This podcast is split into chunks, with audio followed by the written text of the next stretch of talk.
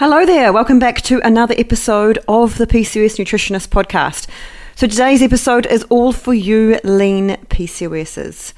So a couple of weeks ago I did an episode on weight and so many of you contacted me and were like, can you do the same thing but for those of us that don't struggle with weight, because we feel really lost when we go to the doctor and they're like, well, we'd normally tell people with PCOS to lose weight, but you don't have to, so there's nothing really we can do for you.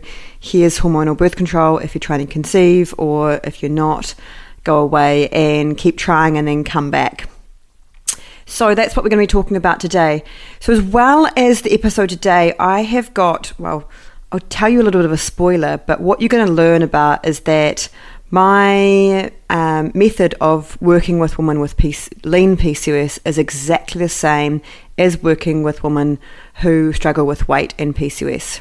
And that's because the thing that's driving your hormonal imbalance, which is what happens in PCOS, we have this overproduction of the male hormones, the androgens, or we have our body not being able to break them down very well. So they might look normal on blood work, but when we actually look further in functional tests, we see that your body's just struggling to break them down, and therefore they're circulating around your body, causing the facial hair and the acne and the hair loss and the disruption to your hormones.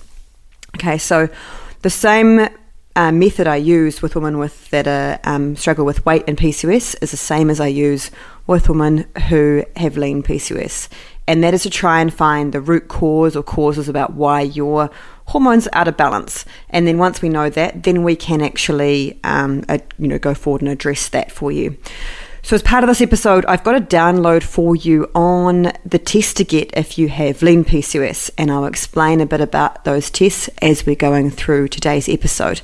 But to find that, head over to the website and or in the show notes, and there'll be a link in there for the download. So if you're finding it on my website, just go to the blog and then you find it for episode 5. And in there, episode 5, you'll find the download for today. So as I said, if you come and see me as an individual client, or if you come and join the PCOS protocol, you go through the same process as if you've got lean PCOS, as if you have an issue with weight and PCOS. And that's because there isn't anything special about weight and PCOS. Weight is just one symptom, kind of like how some people won't have any hair loss and others will, or some won't have acne and others will. The same thing applies for weight, and that's because weight is a symptom, again, of that underlying mechanism that's not working properly in your body. So that what I call the root cause, or your PCOS type, to try and help you understand this a bit better, that we're all different and we all have different mechanisms in our body that just go a little bit haywire.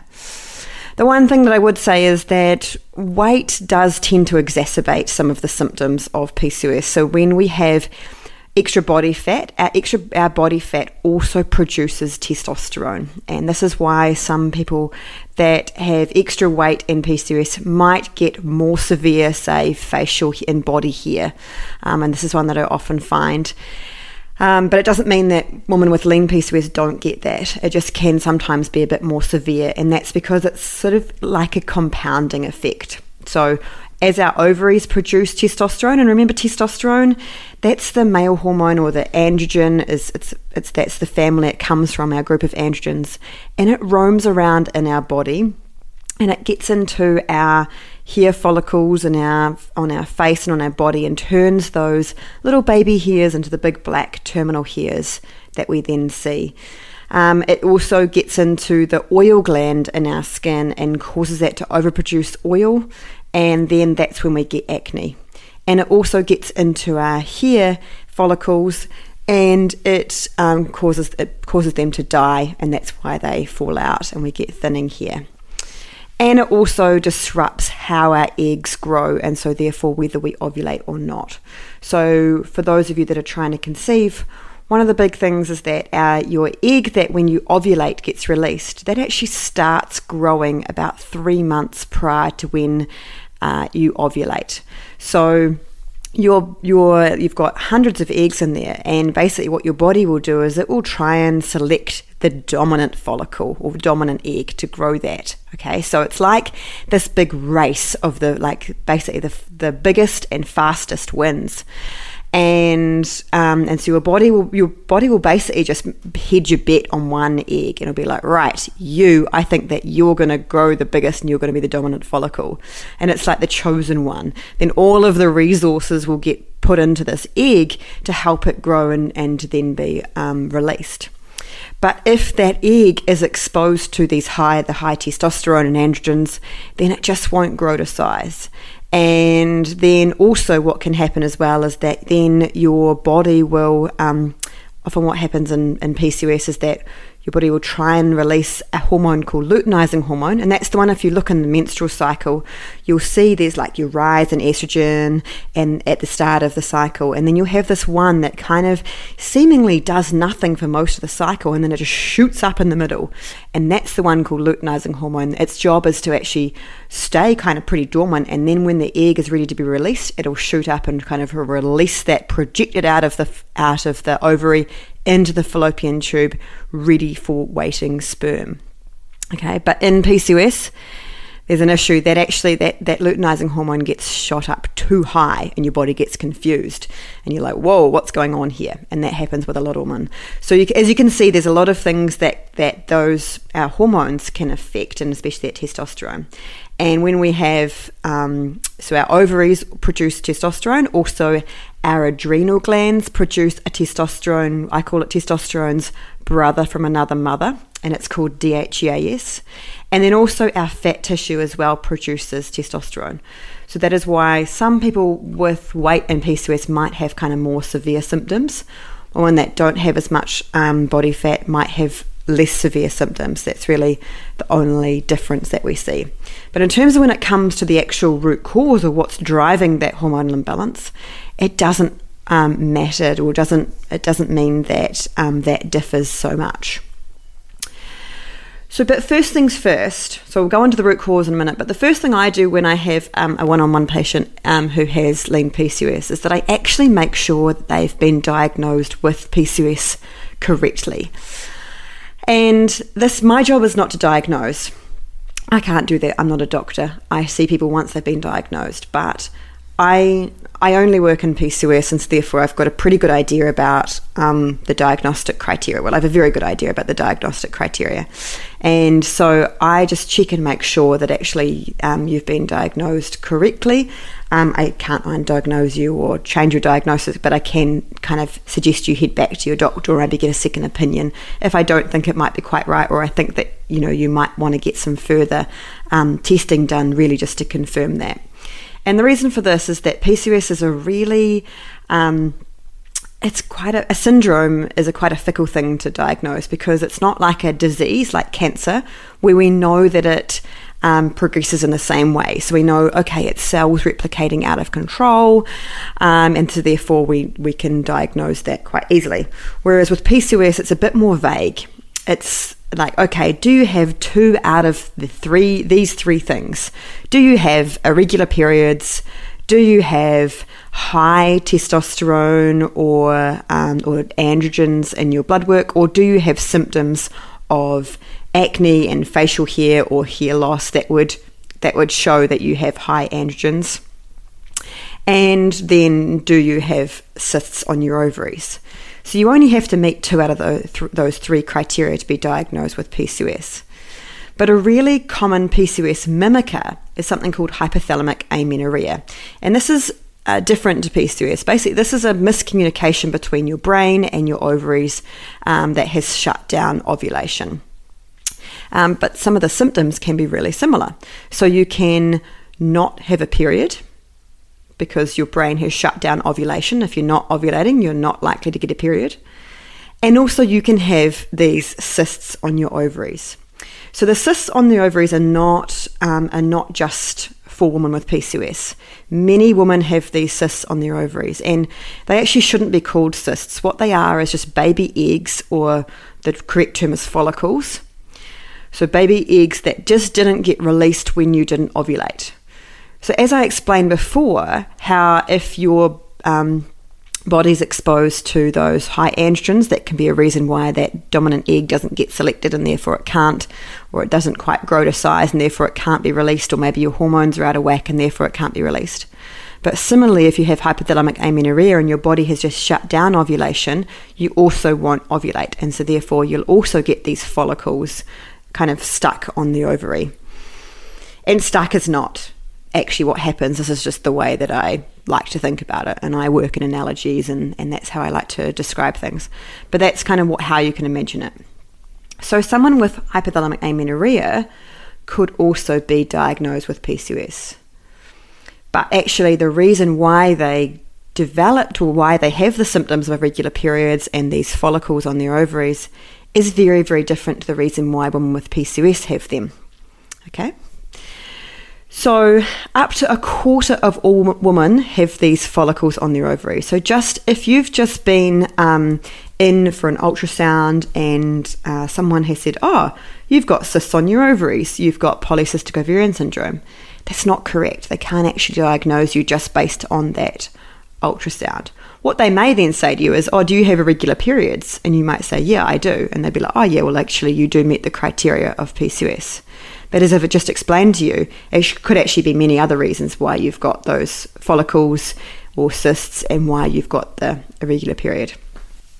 So hypothalamic amenorrhea generally is caused by, we often see this in athletes, so eating too little body fat and eating too little carbohydrate is another really common one.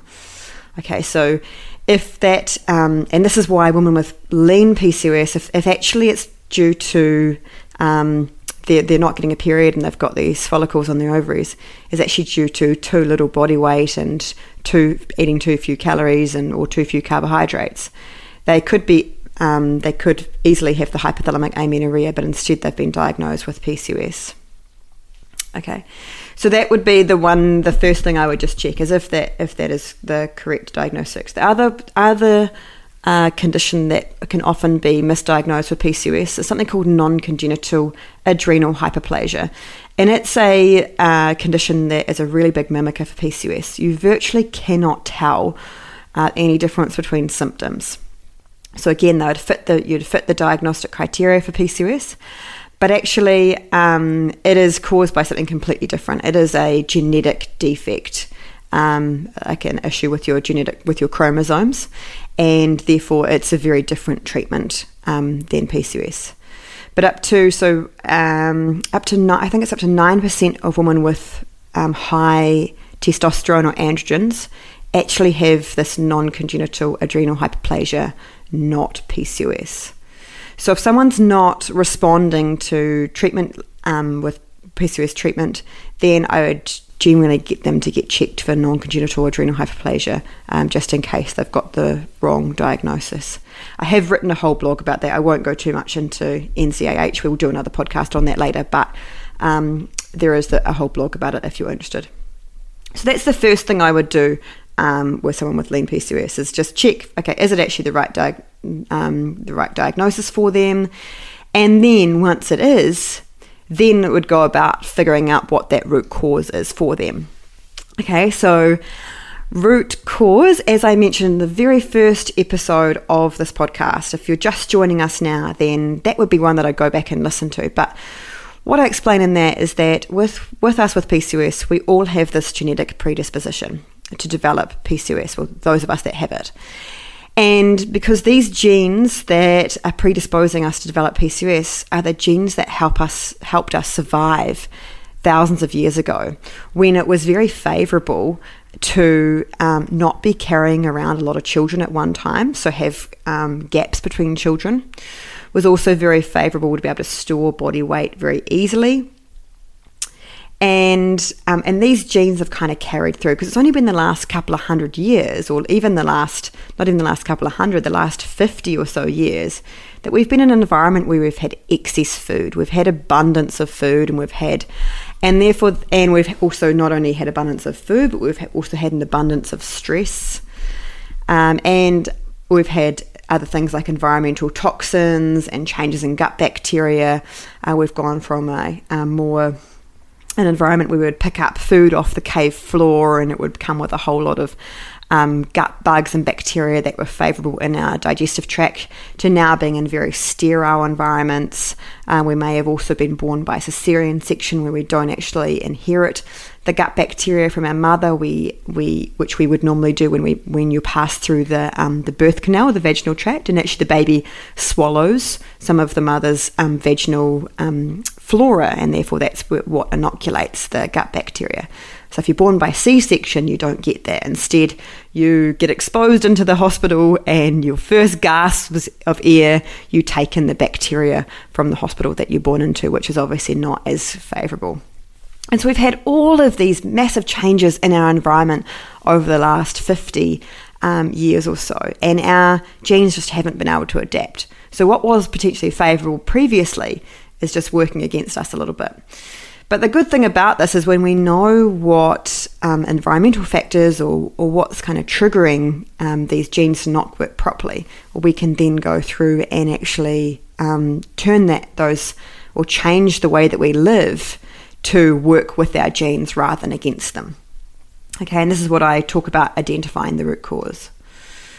So for women with PCOS, the general kind of root causes tend to be, or things that exacerbate our symptoms tend to be insulin. And insulin is our hormone that when we eat carbohydrates, and carbohydrates are anything from sugars and your sweets and biscuits and things to the more complex ones, like in your whole grains and legumes and rice and pasta and stuff like that.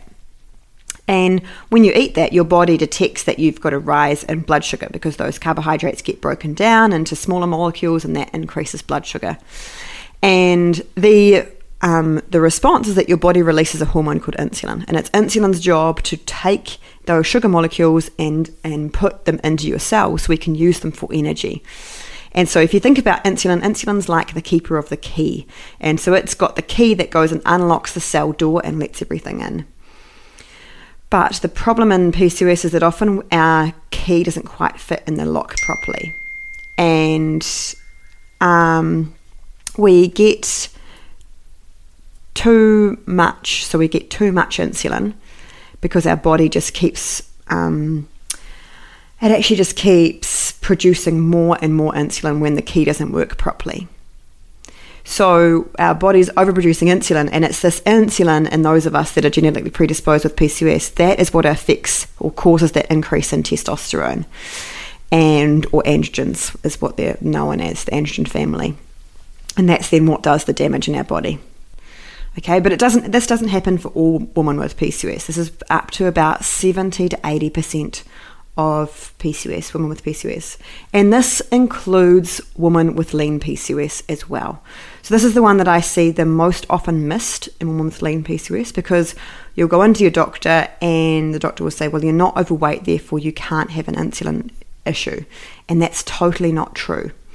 So weight gain is one of the biggest symptoms of insulin resistance, but it doesn't happen for all women.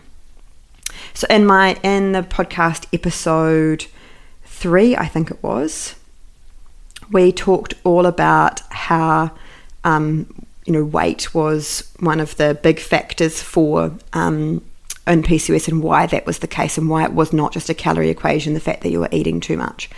It's actually due to insulin not actually allowing your body to burn some of that and making it really easy to store weight, as many women will know. But it's only one symptom. It doesn't happen for everybody that has an insulin issue. So what I find is that even women with lean PCOS, often their insulin is not working properly. But the reason that you might not find this out, so you might say, oh, Claire, that doesn't apply to me because I've had my HbA1c checked or my fasting blood glucose and it's fine. But those tests there are not specific enough to pick up the early changes in insulin that could be affecting your hormones. So what they'll do is they'll pick up if you've got type 2 diabetes. But type 2 diabetes is not what we're looking for. We're looking for any early changes in insulin that will be enough to cause that increase in testosterone that would be causing your acne and your hair growth and your hair loss and your irregular periods. Okay, so What we often find, especially in people with lean PCOS, is that we have to do a test called the insulin assay. And this is the oral glucose challenge. So if you know anyone that's been pregnant, what they'll often get is they have to go in and do a test for their glucose, where they have to drink a really sugary, sickly drink. And then, then they will have their glucose measured an hour, 2 hours, and 3 hours after that to see how their body responds to glucose. So if the insulin's working properly, as you can remember from the key and the lock analogy, if the insulin's working properly, what will happen is that their blood glucose will rise because the sugar from the drink has crossed into their blood, and their body will release this insulin, will be able to go over, open the doors, let the glucose into the cell, and then shut the door afterwards, and therefore the glucose in your blood will come down. But if your insulin's not working properly, that glucose will, you can imagine your insulin's there trying to get the lock and the door open. And in the meantime, the glucose is just hanging out in the blood being like, okay, hurry up insulin, get the door open. And so your glucose might be high for 2 and 3 hours after you've eaten or drunk that sugary drink. But what we really want to see, what often we see in women with with lean PCOS, is that this is the test that we need to get done. Is actually seeing how their body is affected after they've eaten. And so we want to actually see that not just how much glucose is in your blood after you've eaten, but also how much insulin. So is your body overproducing insulin to counteract the fact that you can't get that door open? It's basically, if you can imagine your body saying, oh God, insulin, you're struggling to get that door open. Okay, I'm going to send you more insulin, more people there, hoping that someone's got the right key that fits. Or with brute force, by having more insulin molecules there, you can barge down that door and get it open. Okay, so what this test is doing is actually measuring not only your glucose, but also your insulin. And what we'll often see with lean PCOS is that you'll have more, your fasting insulin and your fasting glucose will look fine. But after you've eaten, that will be when your glucose and your insulin will stay high. So these are the kind of tests that I've created in the download for you for today's episode. So today's episode 5, and you can find those tests. So the tests for example, the non-congenital adrenal hyperplasia, making sure that's PCOS is the right diagnosis for you.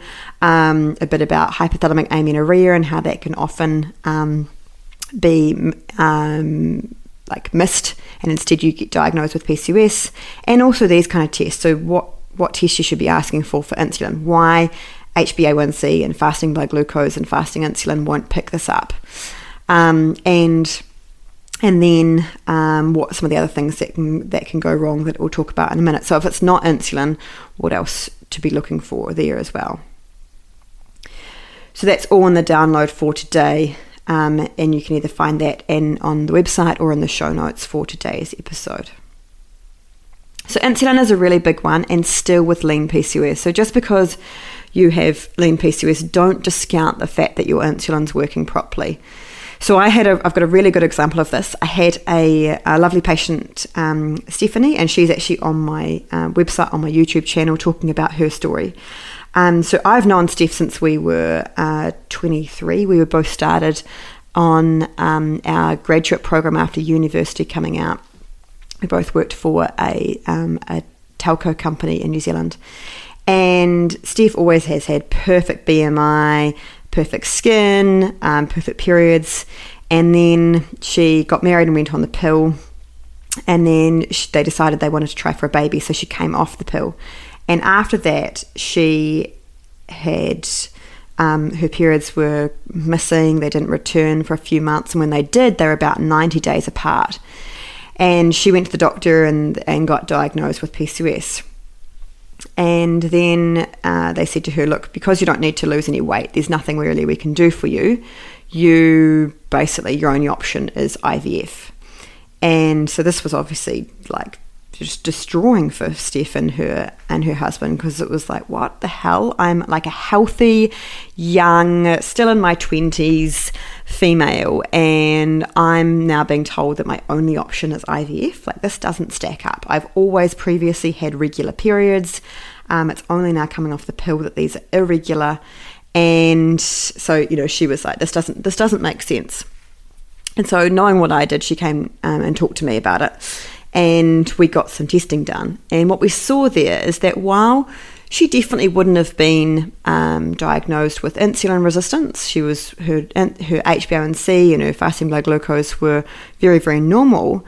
Her this postprandial insulin and glucose were not normal, so it was just slightly off.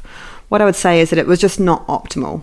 So this is the difference between why the medical reference ranges are not particularly helpful for PCOS, because what they'll only pick up is whether you are clinically insulin resistant or clinically got type 2 diabetes. But that's not, they are, while they're important in themselves because they show that you might be heading towards type 2 diabetes or already have that and therefore need specific help. What they don't, they're not a specific reference range that shows that, okay, with at this level of insulin, this is going to cause your testosterone to raise and therefore affect your hormones and your ovulation and therefore affect why you're not getting pregnant. Okay, so this is why we need to kind of use a different reference range for insulin and PCOS. And when we, so what we saw with Steph's was that her insulin wasn't functioning optimally. It was just slightly off, even though she was nowhere near overweight, perfect BMI, as I said, and so we just slightly tweaked her diet to make her body more sensitive to insulin, gave her some vitamins and minerals that we knew helped the insulin receptor work properly, also some herbs, and changed her exercise to make her body more sensitive to insulin. And within 2 months, her periods went from 90 days to 30 days or 34 days. And within 4 months, she was pregnant. Okay, so it's just slight changes in that make a massive difference. And here was someone that was being told your only option is IVF. And that was just not true. And she could have potentially gone through, you know, a very, very traumatic experience with IVF and the hormones that they put you through to go through that and what that can do to your body for absolutely no reason. Whereas if we can just identify what that root cause is, we can actually go through and fix that through lifestyle changes. So that was the case for Steph. But for many other women with lean PCOS, it's not insulin at all. Another really big one that I see is actually that your stress hormones aren't working properly. And this is the one probably, as I said, is probably the most common that I see in lean PCOSs. And the reason that stress is really important is that stress can cause your body to overproduce DHEAS. And this is the one I mentioned before, is your brother from another mother to testosterone. Okay, so it does the same thing as testosterone. It shoots around in your body, causing your hair to turn from those, you know, fine hairs, the dark terminal hairs, causing disruption to your ovulation, which might then mean you struggle to get pregnant. Causing your skin to overproduce oil, which leads to acne, and causing your hair to fall out. So it does the same job, but it's just produced from a different place in your body. So your adrenal glands are the glands that produce your stress hormones, adrenaline and cortisol. Okay, so you know when you step out onto the road and you've been looking at your phone and suddenly you realize you haven't looked properly because there's a bus that just almost wipes you out and you're like, oh my goodness, like that was so close, I almost got hit by that bus. And you get that adrenaline rush of you know, you feel like your heart rate's increased, maybe fluttery and really alert. And that's the response that we get when we're in a dangerous situation. Our body basically readies us to fight and flee. So adrenaline's like your short-acting hormone, and cortisol's the more long-acting when you're under stress for a long period of time. So that's the hormone that raises. But DHEAS is another hormone in there that also increases as well, and it's increased by high stress. But it does a different thing. It does what testosterone does. And so research has shown that up to 50% of women with PCOS have this high DHEAS. And so what your doctor might be testing for is just testosterone in your blood work, and that's why you might be like, Claire, I don't really know what you mean by saying high testosterone, mine's completely normal. But if you looked at your DHEAS, it might be really, really high, and therefore we could show that's actually what's contributing a lot to your symptoms. So someone's got high DHEAS, I know that's stress, because DHEAS is only produced by your adrenal glands, so stress hormones, stress glands. That's and so if someone's got high DHEAS, I know that it's likely related to stress for them. Now, stress doesn't have to come from, you know, the classic ones we think of, like when you get, you know, you're getting landed projects night after night at 4 p.m. that have to be completed by 8 a.m. the next morning for clients. And I'm thinking especially a lot of my friends who work in professional services firms, lawyers, accountants, other kind of management consultants. I'm thinking about you when I talk about that. So, yep, that's ridiculously stressful. But so is trying to please a lot of family, or even if you've got like parents, sick parents or sick grandparents that need looking after, and that burden or that, you know, that falls on you, as well as trying to fit in a job. Maybe you've also got young children as well. So trying to fit all of those things into your life. You know, really what stress is. Is stress is defined as what you demand of your job, what you demand of your body exceeds its adaptive resources. So basically what we mean by that is trying to do too much with too little time is stressful, right? Same thing as your body is trying to do too much. It doesn't have the resources to do that.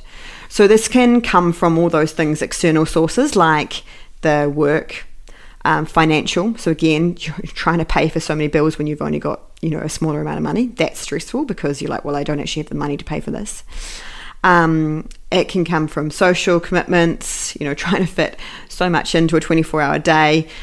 And it can also come from internal sources of stress as well. So when your body's fighting an infection, or when it's constantly fighting, when you're eating food that your body is slightly intolerant or allergic to, and it is constantly trying to get rid of that. And so your immune system is just on the front line all day, every day for years, if not decades. And that can cause internal stress within the body. So, and all of these things can be combined as well. Another really big stressor I often see is too much high intensity exercise. And, or, you know, again, demanding too much than what your body can actually adapt to and recover from.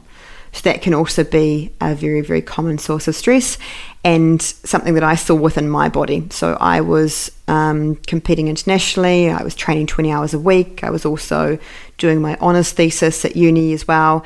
And I probably would have been able to cope with one of those. So if I was training 20 hours and I was also getting adequate recovery, so I was sleeping a lot more. But no, what I was doing is I was leaving the pool in the morning and I was going straight to university to write, you know, 5,000 words that day. And then also trying to fit in lectures, also trying to fit in some social time, then going to more training in the afternoon, again, trying to be social in the evenings, and then not getting enough sleep. So a really common thing that happens is that there's kind of bits of all of this. So I bet that a lot of you listening can be like, yep, that's me. Yep, that's me. Yep, that's me as well. And this is what I often find, is that it comes from so many different sources. It's not that we can just pin it down and be like, okay, there's your source of stress. We just need to remove that.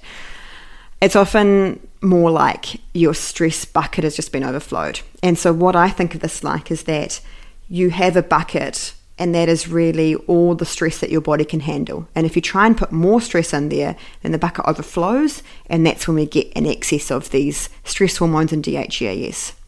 So for example, if you've got your stress hormone there, your stress hormone bucket there, and you are a professional female living in a city, you can probably already fill your stress bucket up just with that, okay? Just with work stress, the stress on your body of commuting every day and rush hour, and also the inherent stress for living in a city of, you know, being social, young female, catching up with friends, family, etc., and the social commitments that come with that.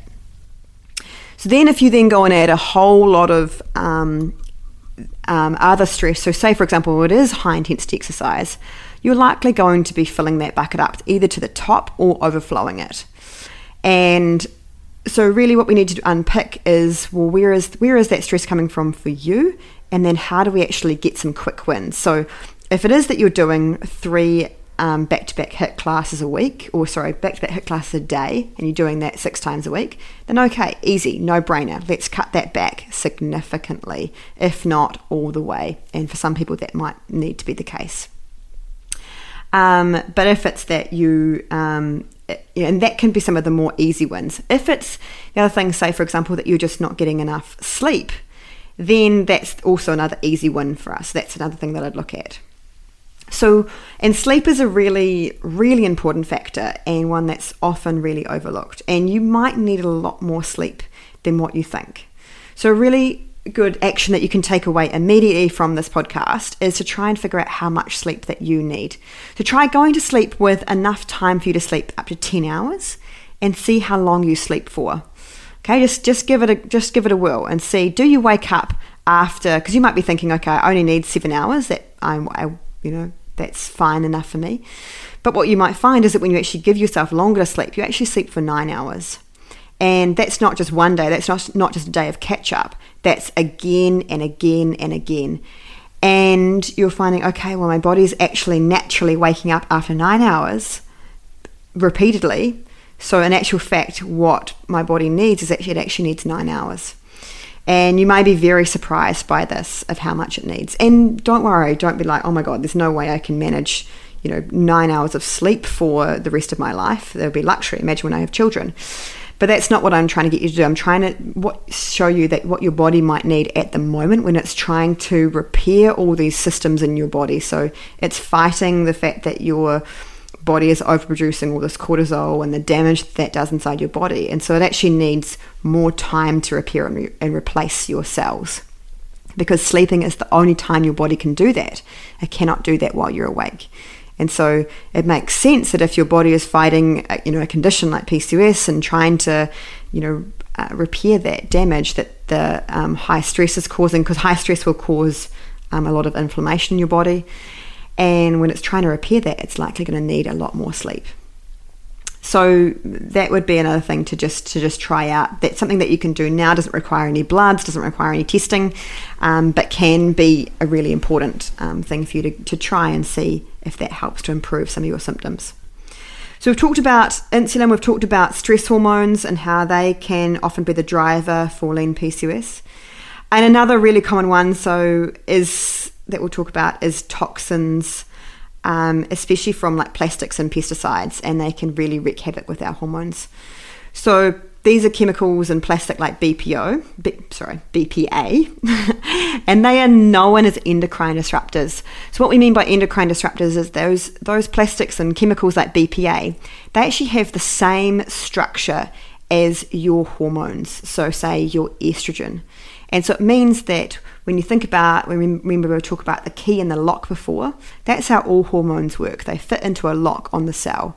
And so if you have this BPA that can come in and fit onto the lock and on the cell, it can kind of increase your hormones like estrogen artificially. And so they mimic the shape of the key and fit into the lock artificially. So they can artificially raise the level of testosterone or estrogen in the body. So some of the most common toxins come from pesticides in our fruit and vegetables, and also in our personal care and makeup as well. So these can be another root cause for why your hormones are out of balance, why you've got too much testosterone. And of course, it can be a combination. So you could have high insulin that's being exacerbated by high stress hormones. That's a really common one. Or you could have high stress hormones and also have these high endocrine disruptors coming from these toxins, because you're working in a busy corporate job and you're getting your nails done every week and you're getting your hair done, which uses chemicals as well, and you're eating at restaurants which use non-organic fruit and vegetables, and you're living in a city which is polluted. So there's so many things often come into play, and it doesn't mean that if that is your life that's affecting you, because a lot of people have a better ability of detoxing those toxins, and that's okay.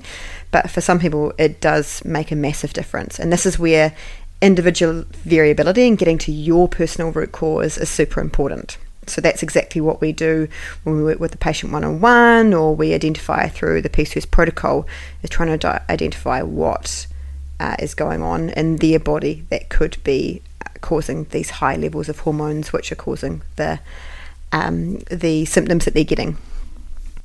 So as I said, for this episode, we've got that download, which has got the tests for like your DHEAS and your insulin as well as the what else it could be if it's not PCOS. Could it be hypothalamic amenorrhea, or could it be NCAH? So if you want to get that download, the link is in the show notes, or head to my website, that's thepcosnutritionist.com, and then go to the blog and then click on the link for episode 5. So I hope that has helped some of you who have PCOS and don't struggle with weight, to understand that it is just the same methodology as people that struggle with weight. It's figuring out what that root cause is, and then once we know that, then we can actually match you up with the right diet, the right exercise, the right supplements to help you improve that root cause. Because it's not about, you know, for you, it's not about reducing calories and trying to lose weight. If it is an insulin issue, then it's about trying to make your body more sensitive to insulin and changing your diet to help you do that, so your body's not overproducing insulin. Same thing, it's about doing exercise that's going to make your body more sensitive to insulin. Or if it's not, insulin's not an issue for you, then we're going to be wanting to address the what the root cause is. So if it's stress, again, we want to be figuring out where that stress is coming from and how we can minimize as much of that for you as possible. So thanks again for all of your lovely ratings and reviews and comments. I am overwhelmed by the amount of people that have left feedback or sending me messages. Thank you so much, because it really helps encourage me to keep doing these, and it helps other women find this podcast. So if you found this valuable, I would be so grateful if you could leave a review on iTunes, or if you're listening on a different player, leave a review there. But it just does help boost the rankings so that people can find it when they say go into iTunes and search PCOS. It then pops up at the top, so they then know that that you're thinking that it's a good podcast to listen to, so they might be encouraged to listen to it as well. So thanks again, and we'll see you all next week. Now stand by for our disclaimer. The information contained in this podcast has been prepared for the purpose of providing information, including about the PCOS nutritionist products and services, and is designed to support clients' overall wellness. It is not intended to provide medical advice or designed to rectify, treat, or cure any specific medical conditions or diseases. Nothing stated or shared in our podcast is intended to be and must not be taken to be medical advice. Please seek the advice of professionals as appropriate regarding the evaluation of any specific information, opinion, advice, or content contained in our podcast.